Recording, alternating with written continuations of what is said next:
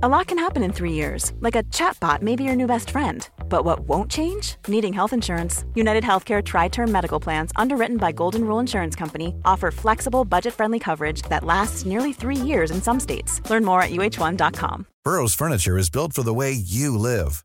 From ensuring easy assembly and disassembly to honoring highly requested new colors for their award winning seating, they always have their customers in mind. Their modular seating is made out of durable materials to last and grow with you. And with Burrow, you always get fast, free shipping. Get up to 60% off during Burrow's Memorial Day sale at burrow.com slash ACAST. That's burrow.com slash ACAST. burrow.com slash ACAST. This podcast contains violence, adult themes, and material that may be disturbing to some listeners. Listener discretion is strongly advised. True North True Crime is produced on the traditional, ancestral, and unceded territory of the Squamish, Musqueam, and Tsleil-Waututh nations.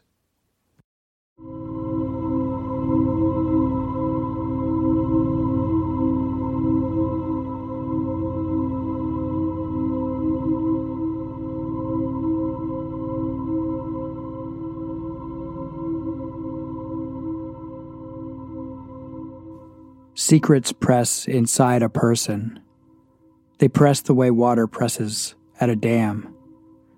The secrets and the water, they both yearn to be free. In one northern Alberta town, a secret is being kept.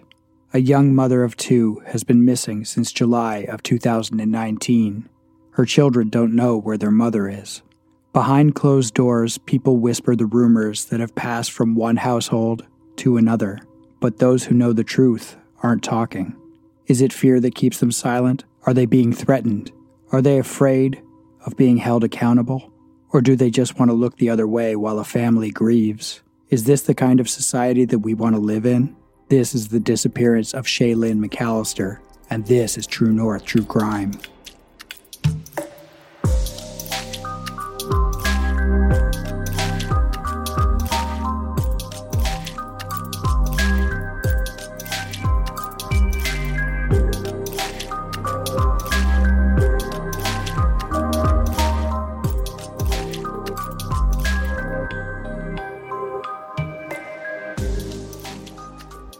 Everyone, and welcome to episode 23 of True North True Crime. Thanks for joining us. We want to start off tonight's episode by thanking some folks for buying us some coffee this week. Thank you to Karen Gebhard, Britt, and Carolyn Moore. If you want to buy some coffee, you can do so at buymeacoffee.com slash tntcpod. It can be a one-time thing, or if you want to become an honorary producer of the podcast by choosing the $5 a month member option, you can do so. Carolyn Moore actually chose the $5 a month option and is now an honorary producer, so welcome aboard, Carolyn. We've got some pretty amazing people who are listening to this podcast from all around the world, uh, and we just want to take a moment to say thank you all for choosing to join us every week. A big reason we wanted to start this podcast was to help out with cases that maybe haven't received the attention that they need and deserve. We find this happens a lot with missing persons cases. Quite often, when a loved one goes missing, we just assume that a search party is formed, like some big machine is activated and the whole world stops to help. We are finding more and more that this is not the case. In fact, the majority of the help that is offered to families is by well intentioned volunteers.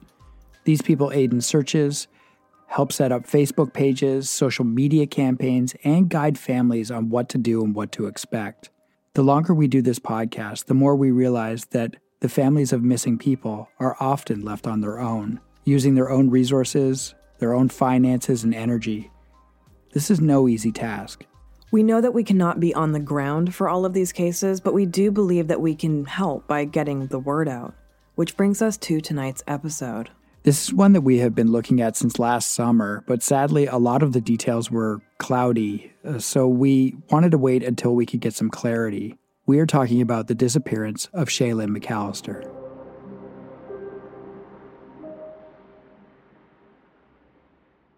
At the time of her disappearance, Shae-Lynn is described as a 20 year old First Nations woman with a light complexion. She has brown eyes and brown hair that had recently been cut short. She is quite tall, about 5 foot 10 inches or 6 feet tall, and 140 pounds. She was last known to be in Fairview, Alberta. There is currently no description of what she was wearing at the time she went missing. We need to be clear that many of the details in this case are either misreported, missing, or very confusing. We will walk you through it as best we can. We will try to get it as accurate as possible, but we may not get it all correct. We are going to try. Our hearts go out to Shae-Lynn's family, and we want to thank them for helping us to tell this story. In order to put this episode together, we did talk to a few of Shae-Lynn's family members, friends, and members of her community. We combed through social media posts and found a couple of news articles. We also watched Jason Hebert's YouTube video where he interviewed a few family members, including Shae-Lynn's mother and her mother in law. If you're not familiar with Jason Hebert, he does great work trying to help families of missing people. We also want to acknowledge that there are some very courageous people in the Fairview area who have been doing their own investigations and searches. This cannot be easy, and we just want to thank them for what they're doing. We hope the truth comes out soon. So, this case takes place in Fairview, Alberta. Fairview is located in the Peace Country or Peace River Country in northern Alberta. Fairview is on Treaty 8 territory, which is the ancestral territory of the Cree, Dene, and Metis nations. In order to understand Fairview, it's important to understand Peace River Country. The Peace, as it is sometimes called, includes about 390,000 square kilometers of wilderness from northeastern British Columbia to northwestern Alberta. This is a massive area that encompasses the Peace River. It includes farmland, deep forests, lakes, and parts of the Rocky Mountains. Fairview is located in the Alberta portion of the Peace.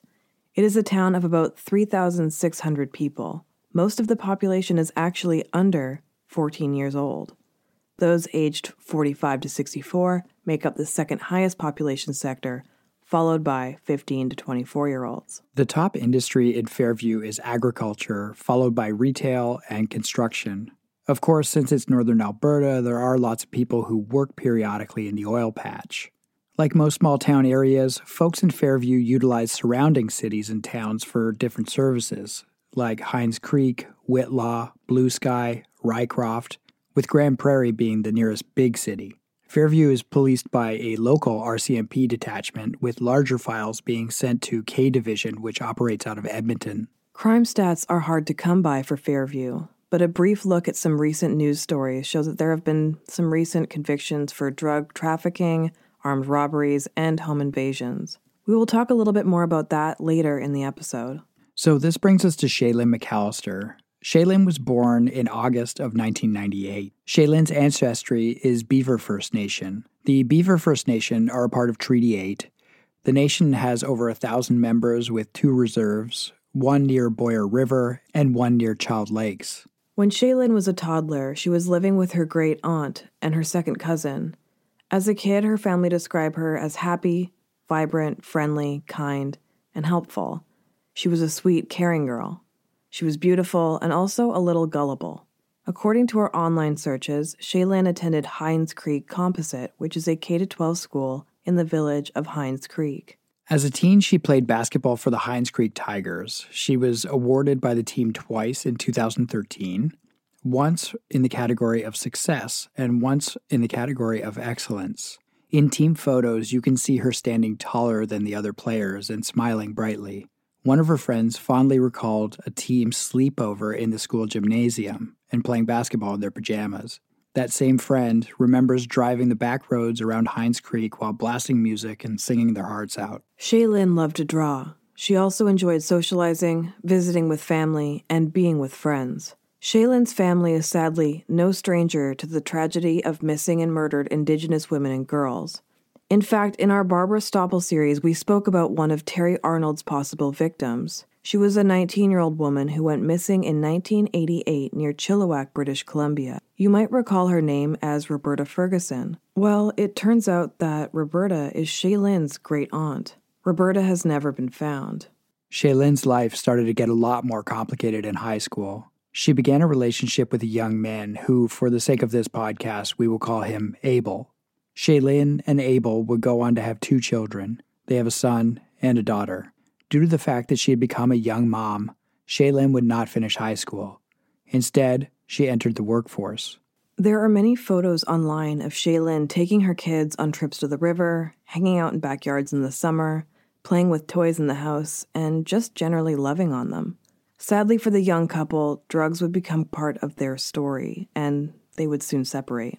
Things began to become more and more challenging for Shae-Lynn, and eventually Abel's mother would step in to take care of the children full time. This happened in November of 2018.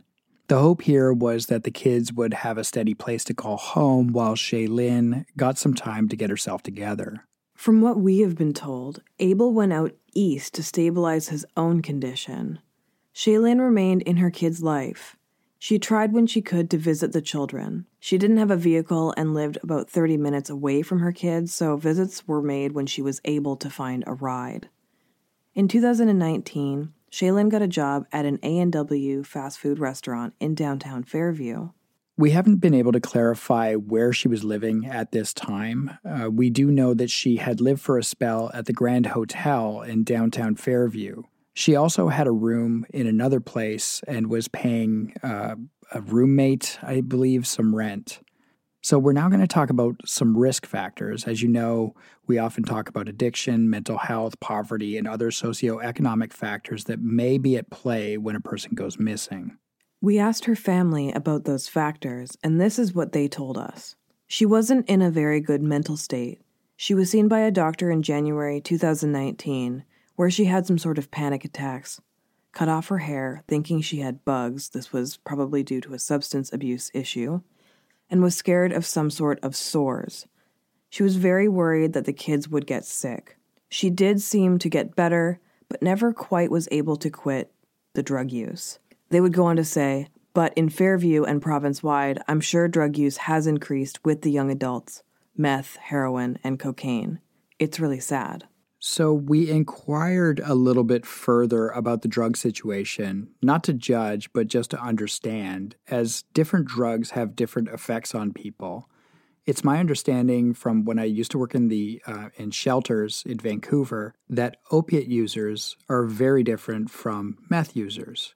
There are different behaviors and very different risk factors. We were told, quote, "Oh, she used meth for sure." But I had heard she never wanted to use heroin. She was scared of it. So this is actually kind of important later in the episode.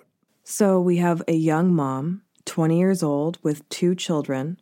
She has a loving and large extended family, but she has some complications in her life around finances and drug use. Part of her is hardworking and getting her life together.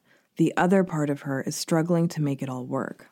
So, what do we know about the night Shae-Lynn went missing? Again, this gets confusing. We have seen her missing date reported as three different dates, but we believe that we have the right one. On Thursday, July 4th, 2019, Shae-Lynn worked her shift at the A&W in downtown Fairview.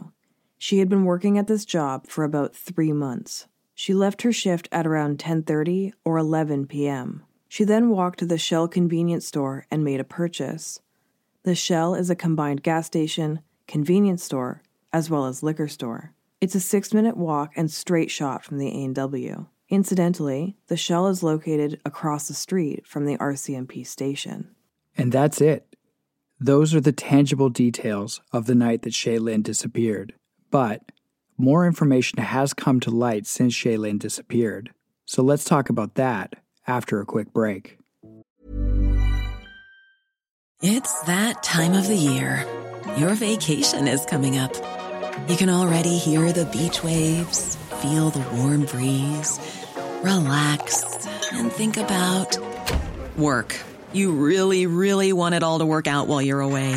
Monday.com gives you and the team that peace of mind. When all work is on one platform and everyone's in sync, things just flow wherever you are. Tap the banner to go to Monday.com. If you thought the only way to get a more defined jawline with natural looking results was through surgery, think again. Juvederm Volux XC is a non surgical injectable gel filler that improves moderate to severe loss of jawline definition and can help you achieve natural looking results with little downtime. Even better, this improved definition lasts up to one year with optimal treatment. No maintenance required. Improve jawline definition for a smooth, sculpted look with Juvederm Volux XC. For important safety information and to find a licensed specialist, visit juvederm.com. That's J U V E D E R M.com. Not for people with severe allergic reactions, allergies to lidocaine, or the proteins used in Juvederm. Common side effects include injection site redness, swelling, pain, tenderness, firmness, lumps, bumps, bruising, discoloration, or itching. There's a risk of unintentional injection into a blood vessel, which can cause vision abnormalities, blindness, stroke, temporary scabs, or scarring. Talk to a licensed specialist to find out if it's right for you.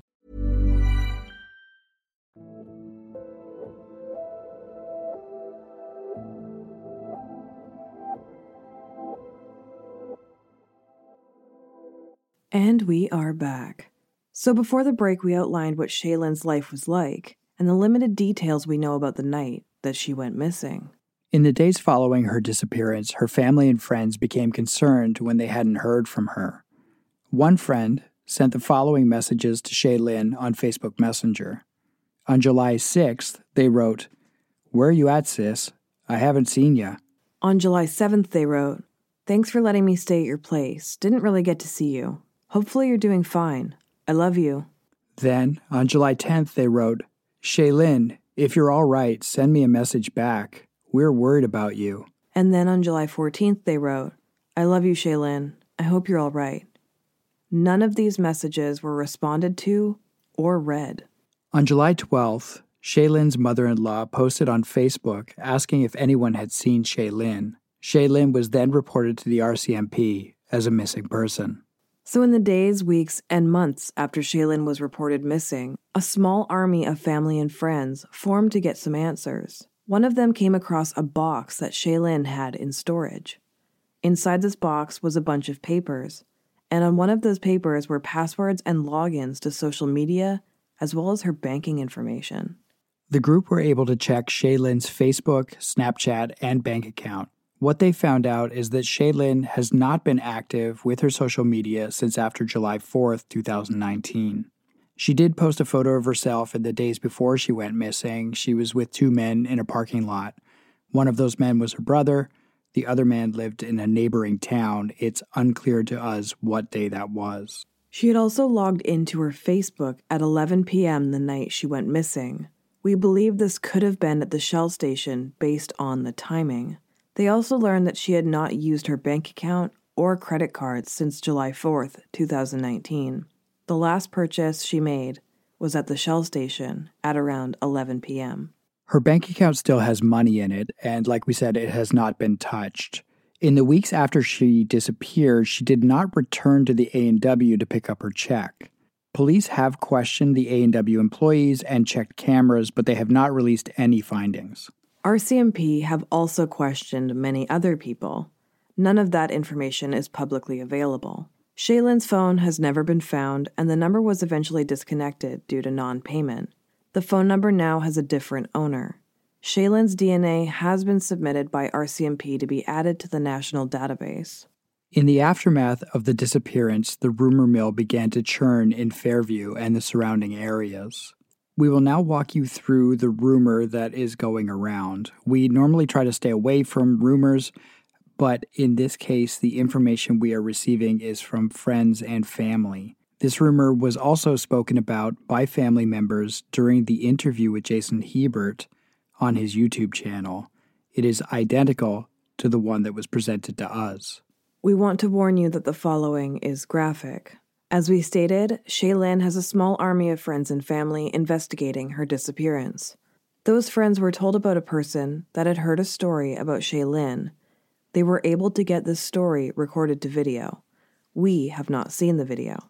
The story is that Shae-Lynn got off work at A&W. She then went to the convenience store around 11 o'clock. After that, she went to a party in what one family member referred to as Crackville, which is apparently one of the mobile home parks in Fairview that has a lot of drug use happening. While at the party, it is rumored that Shae-Lynn died from an overdose. There is a secondary rumor that says she was beaten to death.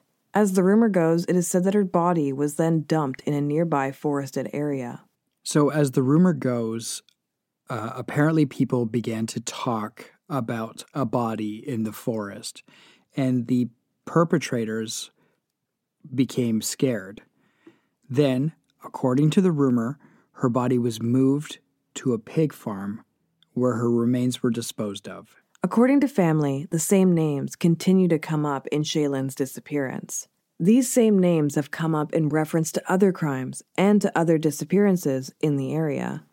We want to be very clear here that the person who was uh, recorded was simply retelling a rumor that they had heard. They were not telling a story of something that they took part in. The source of the original rumor has since recanted, meaning that we may never know what the truth is. Searchers were told that the pig farm was in the Blue Sky and Whitelaw area. There are actually two larger pig farms in the area. One is abandoned. Community searchers did search this one but did not find anything. The other is currently operated, but for legal and safety reasons, it has not been searched by community searchers. Community searchers have also put up posters and initiated searches in many nearby towns and rural areas. So far, they have not found anything. All of the information about the alleged party has been passed on to the RCMP K Division. It has been assumed that the RCMP have followed up on some of these leads. Sadly, it seems that as the family has begun to get closer to the truth, they began to receive some harassment from anonymous sources. Shae-Lynn's mother in law, who was raising Shae-Lynn's kids, began to be called repeatedly from two Edmonton based phone numbers. One time, the caller told her that Shae-Lynn was still alive. The caller also stated that she spoke to Shae-Lynn every day, that she was doing fine, and that the family should just basically let it go. During one of these calls, the mother in law told the caller to send her a photo of Shae-Lynn. If they were with Shae-Lynn, this should not be a problem. The caller stopped calling after that. No photo was ever sent. Then, from another number, the caller said that they were calling from the RCMP. The caller stated that the RCMP had closed the file on the Shae-Lynn McAllister case and that the family needed to move on. The family then called the RCMP, who clarified that this was not true. It was not the RCMP that called. The file is still open. RCMP detective stated implicitly that the family would only receive information regarding the case from the lead investigator. I mean, what kind of person do you have to be to do that? To actually call a grieving family and tell them to stop searching for their loved one? Unfortunately, we actually have experienced something similar while doing this podcast. In the summer of 2020, we were looking into the tragic death of a 16 year old girl. During the course of our research, we spoke with her family and friends who have been working so hard to find justice. Then we started getting threats from people who were with the young girl that night. The threats became increasing over a period of time until we had to involve the RCMP. Yeah, there's just some messed up people out there. So we want to take some time to walk through some theories and where the case sits today. But let's do that after a quick break.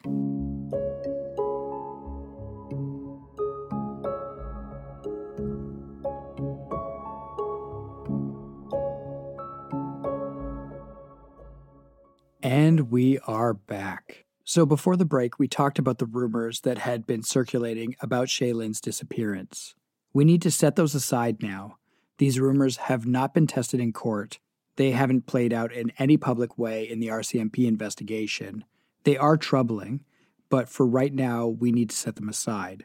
The most important thing here is that Shae-Lynn is a missing person. We need to find her. Her kids, family, and friends need to find her. So now we are going to walk through some theories. So, in the first theory, we ask Would Shae-Lynn have taken her own life? We don't believe that this is the case. We asked her family the same question, and they also said no. The main issue here is that there has been no body discovered. Um, she didn't have a car or the means to really leave town, which means that her body would have been found locally. She also had two kids that she loved and a supportive family. We know that she was struggling with some life issues, but we just don't see this as a self harm situation. So let's move on. In the next theory, we ask Did Shae-Lynn run away? This is plausible. It could be easy to hitch to another town, maybe a larger city, to escape. But when we really look at this idea, there are some glaring holes in the theory. Shae-Lynn was not rich. She needs money to disappear. She had not used the money in her bank account, nor did she pick up her last check. The family also does not believe that she would leave her kids this long. She also would stay in contact with her mother in law and her cousin. She has not called them, nor has she called her own mother. While Shae-Lynn has been missing, her great aunt sadly died. She was the woman who Shae-Lynn spent her childhood with. Also, her grandfather, who she loved, passed away. These were important people in her life whom she would want to be there for their funerals. Her son started kindergarten in September of 2020, and from talking to her friends and family, we know that she wouldn't have wanted to miss that. In an interview about missing and murdered Indigenous women, activist Robin Lawson spoke about Shae-Lynn and two other missing women in the Peace Country. Of the women, she stated, one went missing in 2016 and the other was 2018 from Grande Prairie. Both were especially vulnerable with addiction issues. The one from 2016 was found about two months after by friends in pretty rough shape, but she has recovered since. The other came home on her own six months after being reported missing. Neither want to discuss the details of their ordeals publicly, but I'd like to stress that these women represent many of our community members who have already been traumatized into addictions, which puts them at further risk for abuse and, in particular, human trafficking. So, with that in mind, it is very possible that Shae-Lynn left on her own accord. It is also possible that she may come home one day, but she still needs to be found as she is in a high risk category. Her family pray every day that she will just walk through the door the next theory is whether or not there was some kind of accident that was followed by a cover up, which is foul play, but maybe not intentional. So, in this theory, it's believed that Shae-Lynn overdosed. My real only issue with this theory is that Shae-Lynn was not an opiate user. From what I understand, she used meth, but not opiates. While it is possible to overdose on meth, it is exceedingly rare compared to opiate users.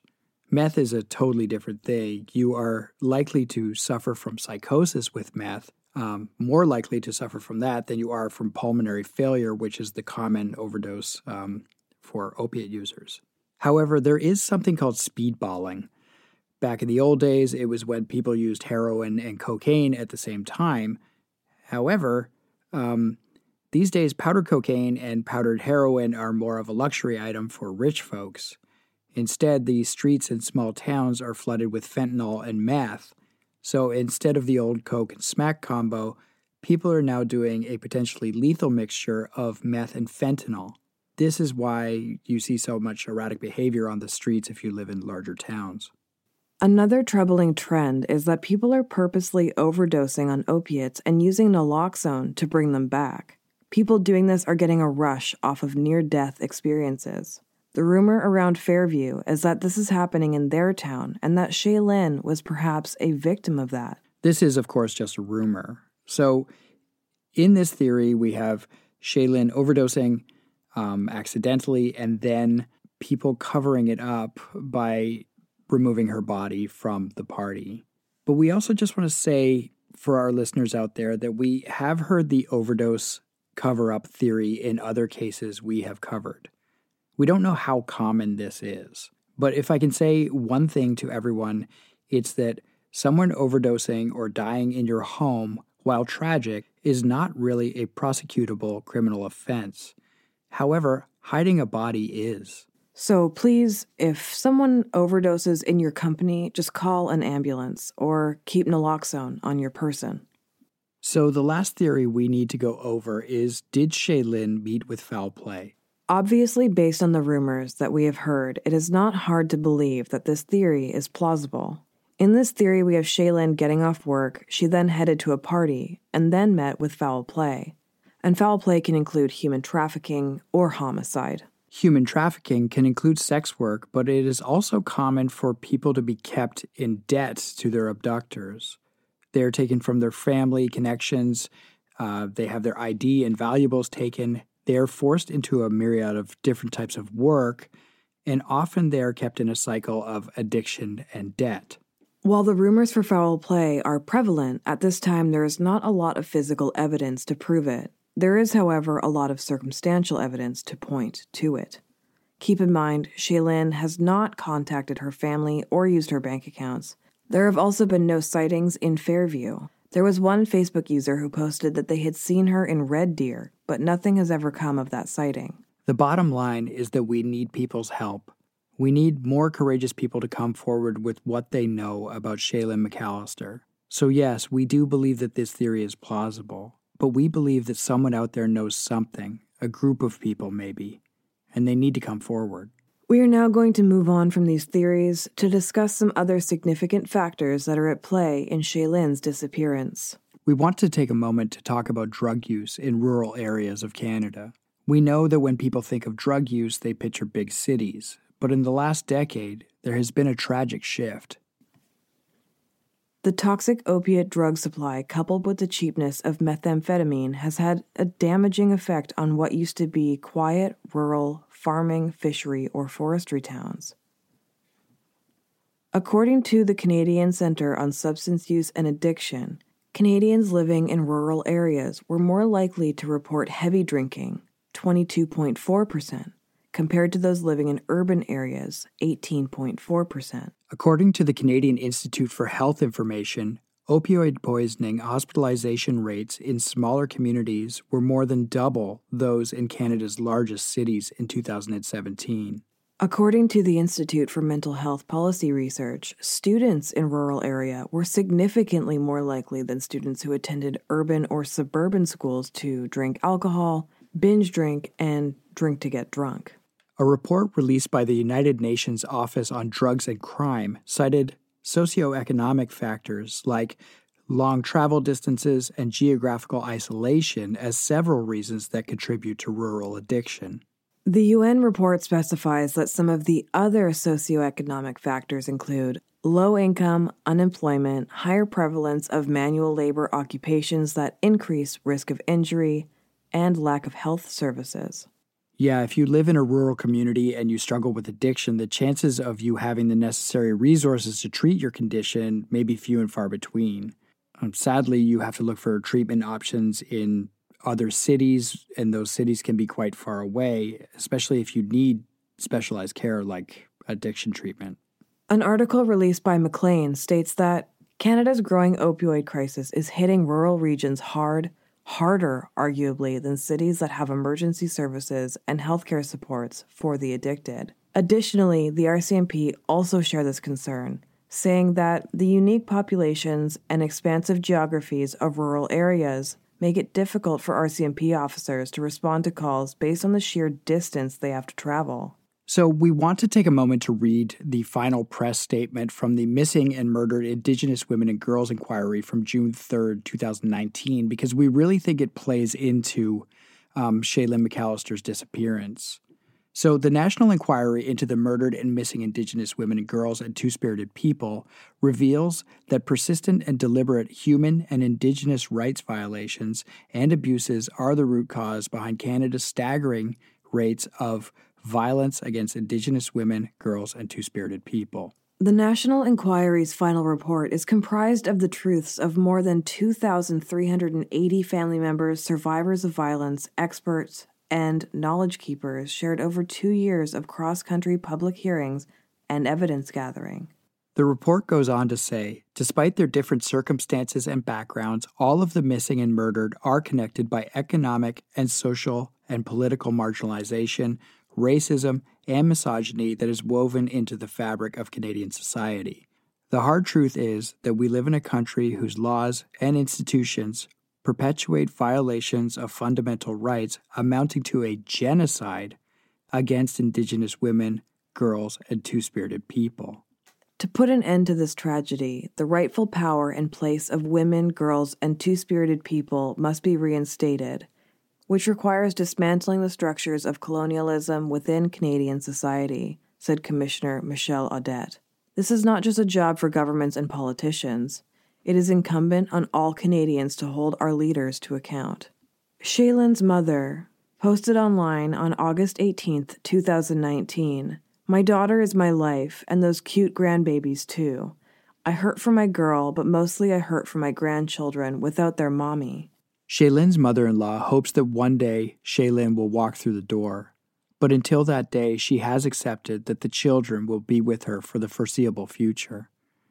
Meanwhile, Shae-Lynn's army of friends and family are fighting in their town for justice and for answers. Her two children are doing the best they can to live their young lives. A neighbor of Shae-Lynn shared with us that she saw the children playing outside her house recently. They both pedaled their tricycles up to me with big smiles, happy to see me. Melts my heart, them too. I hope life treats them better. At the start of this episode, we spoke of secrets. Someone or some people are holding a secret, and it's hopefully only a matter of time before the dam breaks and the truth comes out. We hope this episode will help bring some awareness. We know that the RCMP, members of the Fairview community, and concerned citizens will hear this podcast. We asked the family how our listeners can help.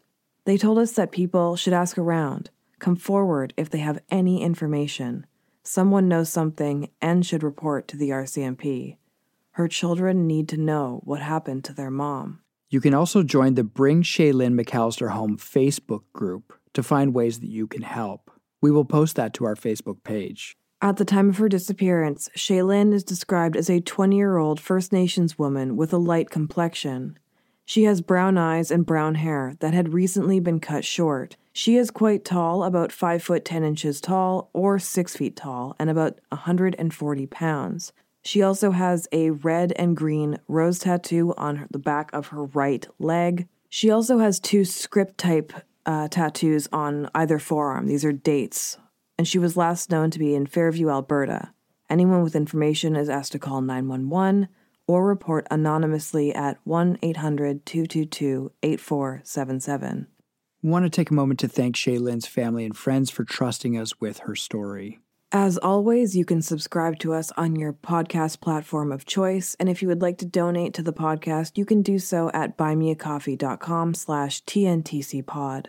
Our producers on the podcast are Amy's Book Reviews, Alberta Bly, Cindy McD, Giraffe 3000, Alyssa Santos, Anastasia, Ariel Elliott, Melanie E., Kelly Donahue, and Carolyn Moore. Thank you for joining us for this episode of True North True Crime. We will be back next week with a new episode of TNTC Shorts. So until then, stay safe, everyone. Stay safe, gang.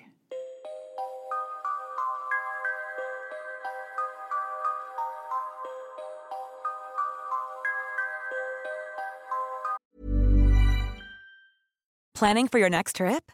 Elevate your travel style with Quince. Quince has all the jet setting essentials you'll want for your next getaway, like European linen, premium luggage options, buttery soft Italian leather bags, and so much more. And is all priced at 50 to 80% less than similar brands.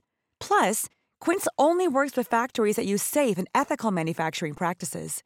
Pack your bags with high-quality essentials you'll be wearing for vacations to come with Quince. Go to quince.com/pack for free shipping and 365-day returns.